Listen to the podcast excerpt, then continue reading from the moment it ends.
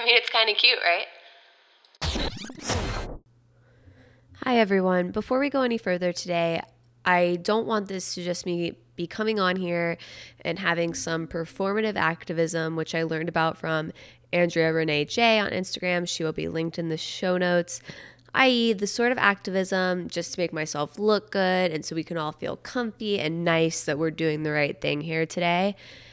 And I want to say first that I am linking to a very extensive Google Doc created by at Patia's Fantasy World. It has so many resources, actionable items, and black made content. And secondly, I want to make my actions sustainable. So this isn't just a performative activism on my part and it doesn't end after this week is done. And if you've listened to any kind of cute podcast in the past, you know that I consume the shit out of things books, podcasts, media, food, drinks. And I took a hard look at what I was consuming and I saw an extreme lack of Black voices. And I want to start consuming things to educate myself on how to be anti racist and to support Black owned businesses and voices. I have so much to learn and I should have started a hell of a long time before now. I've really been slacking on that to date and that needs to change. And I want that to start being represented in our episodes going for, forward. Today would have been Breonna Taylor's 27th birthday. As white people, we have to do better. And there is an article on The Cut where her mother gave an interview to The Cut. And she says, It's hard to breathe without her. It's hard to think without her. She was so much like me, it's unreal but she was a much better version. And she talks about their plans to go out on a nice dinner tonight and how Breonna liked to get dressed up like we all do on our birthday.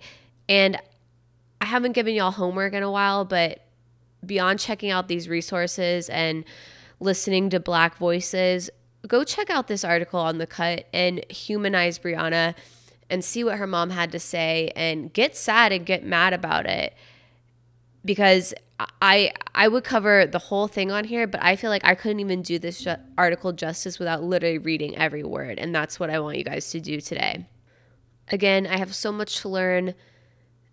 I hope I get called out when I'm failing to do what I'm saying I'm going to do and I just again, I just hope we as white people as a whole can be better moving forward starting right now.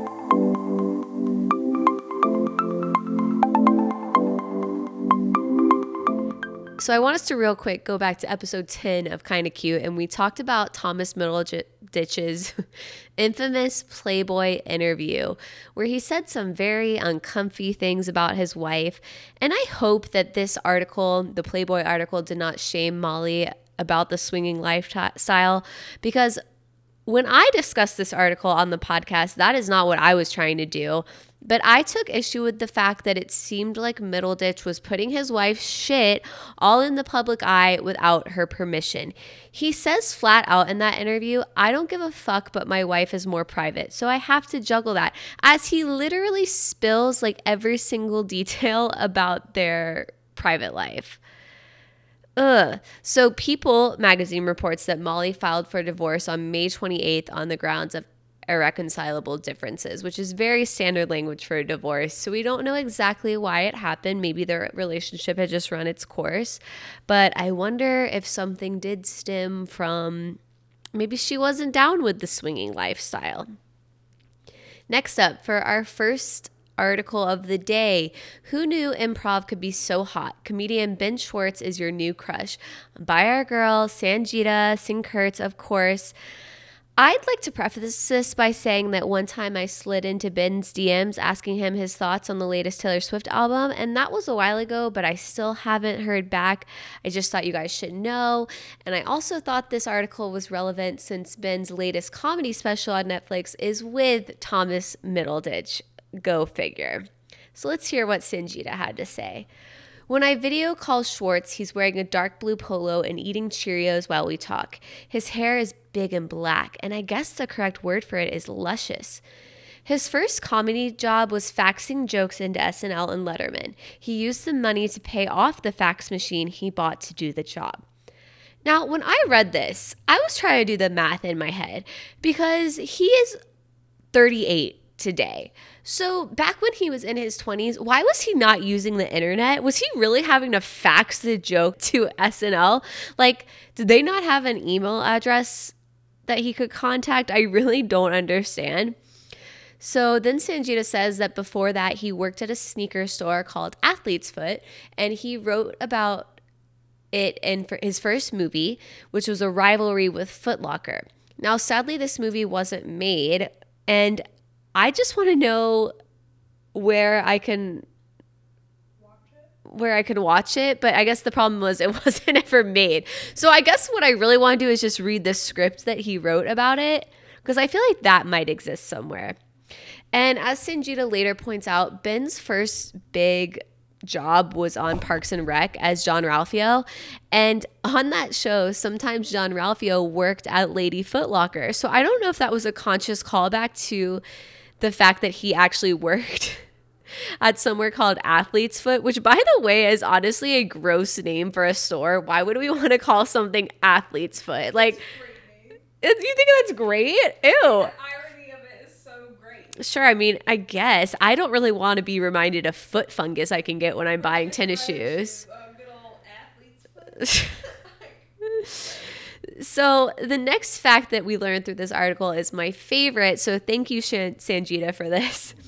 His first acting gig was in 2005, and it wasn't glamorous. It was a commercial for Publix the infamous Floridian supermarket chain. he had no lines and says he was fucking terrified. But they were flying him to Tampa first class, which no one in his family had ever flown. He says he was flabbergasted when he was offered breakfast. He ordered eggs, and while he ended up with cereal mixed with half and half, he was just thrilled he could say he had eaten breakfast in first class. First of all, I love Publix so much. Props to them for flying him on first class. Like, I already thought you were classy Publix, but like this really confirmed it for me. I'm just so proud to live in the state that Publix originated from. Like they're just really doing the most out there. So Sangeeta says he's eating Cheerios while they talk, and she praises it as a meal choice. And he, she says that he spirals and says, I'm trying so hard to eat well. I can't. I can't. The world is crumbling. I'm eating Reese's peanut butter cups frozen three times a day. And damn, can I relate to this? First of all, the other night, Kenzie and I went and got blizzards from Dairy Queen. We got the raspberry brownie chocolate black. What was it called? Something like that. Raspberry fudge bliss. Raspberry fudge bliss. We splurged. We got the small instead of the mini. And let me tell you, the, getting the small is like getting a pint of ice cream. Getting the mini, it's it's not it. Get the small, eat a freaking pint of blizzard. It goes down so delicious. The trick is, I like to get their vanilla based ice creams, but ask them to sub out chocolate. On top of that, I keep buying bags of Japanese Kit Kats and eating the whole bag. I mean, it's over a course of time, but I must be stopped. So, Ben, I see you. I feel your pain. I love a frozen Reese's. And Kenzie and I also got cereal one time during quarantine, and let me tell you, that shit did not last. It did not last very long at all, largely because of me.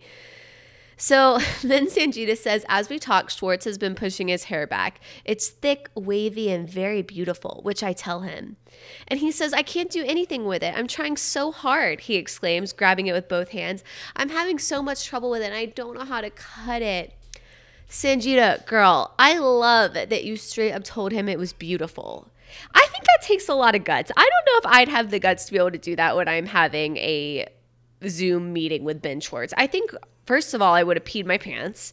I maybe would have felt like I needed to vomit beforehand. Uh, the thought of interviewing anyone, I really want to do it, but it gives me a little bit of hives just because I know how awkward I can be.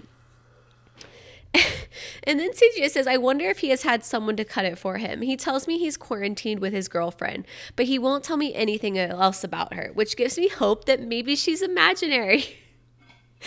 this is so funny, and I'm pretty sure she has a serious boyfriend, which makes it even funnier. But, girl, I'll say it again. Like, I still want you to come on the podcast. Maybe we can discuss this up close and personal. I know I said I might pee before an interview with you, but we can look past that. And then she says, We're nearing the end of our time, so I take a stab at flirting and remind him I'm interviewing him for a column about celebrity heartthrobs. This is news to him.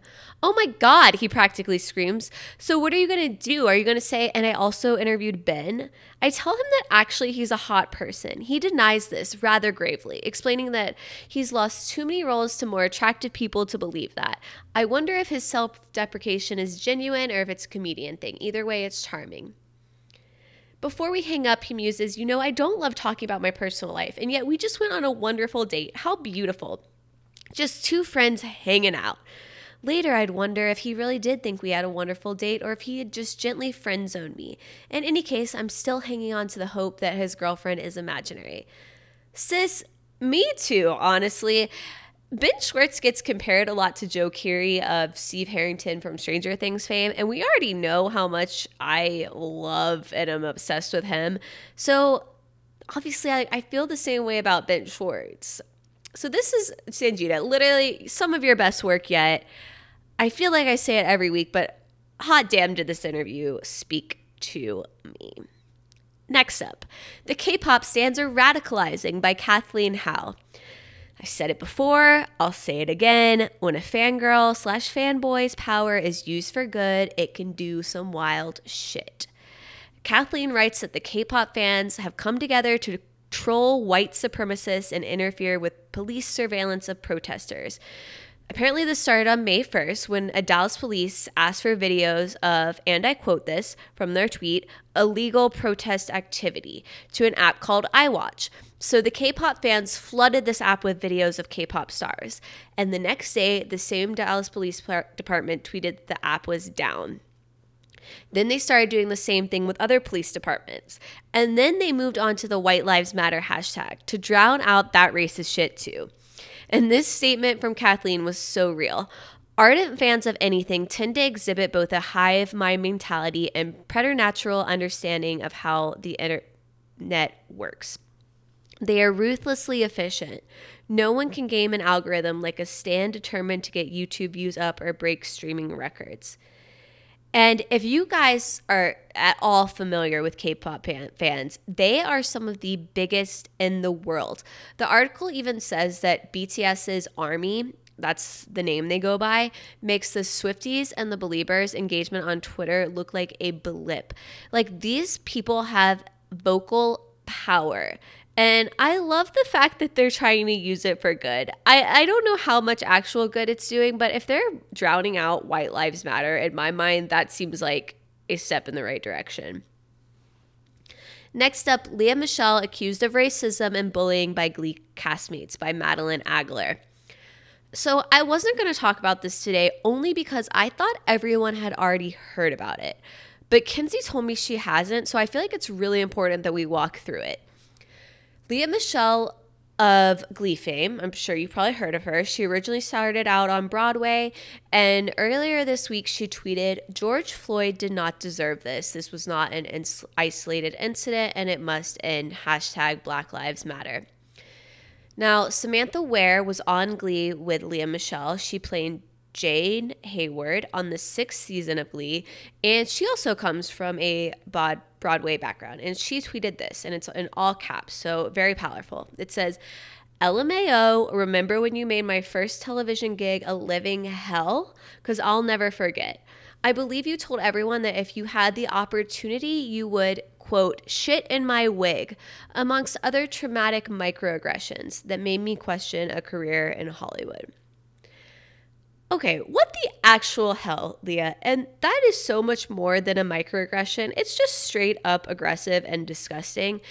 And in case you're listening to this and thinking maybe that was an isolated event, oh, oh no, oh no. Dabier Snell tweeted this in response to Lea's tweets.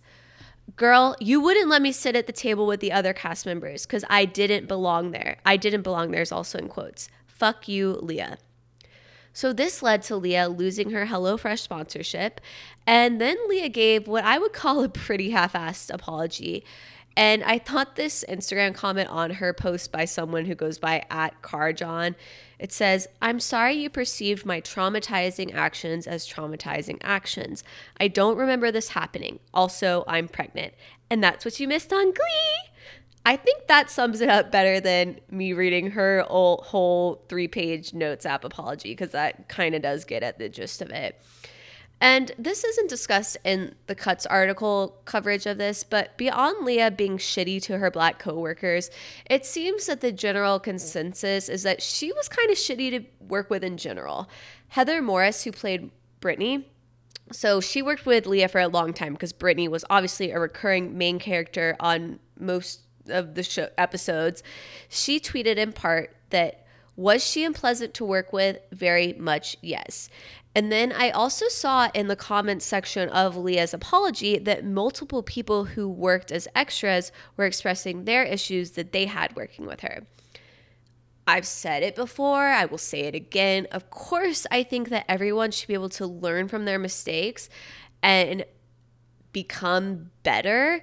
But I think this goes to show that Lea needs to take a big look inward and really like like work on some shit. Let's be real.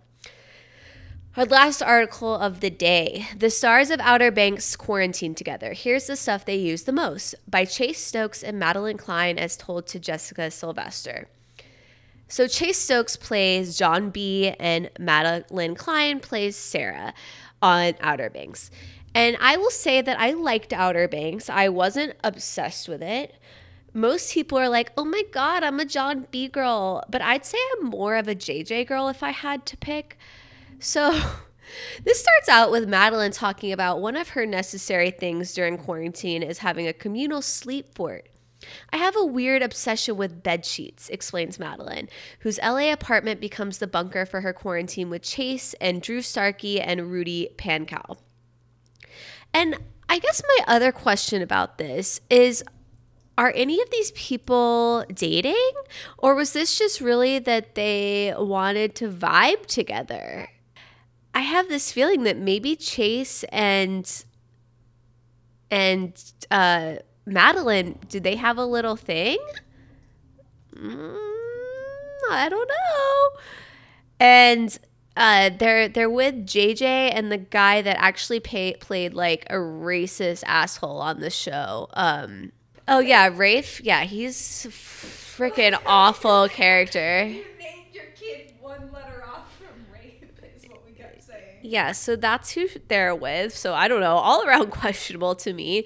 But I don't want to get sidetracked here because there's really only one thing I want to share from this list, and it's the only thing on this list that mattered to me. So they're discussing things they like during quarantine, like Chase, of course, likes a basic ass volcano candle from Anthropologie. No shame in that. I mean, that candle smells delicious, but that's like what most of this list this list is. But then he gets to this uh, part. Prince Neptune by Cody Simpson. And this is what Chase has to say. This is a wonderful book of poetry that I've been rereading. I first met Cody backstage at a Justin Bieber concert I brought my sister to when I was still living in Orlando. We reconnected because he watched Outer Banks and reached out and was like, hey man, I'm a big fan of the show. And then I sent him some of my writing. I went through a breakup a little bit before quarantine, and it was with somebody I'd been with for almost 10 years. I've been writing about it, drawing inspiration from the isolation of quarantine. There's a similar kind of heartbreak involved. So, for me as a young poet who's finding my footing, Cody's an inspiration.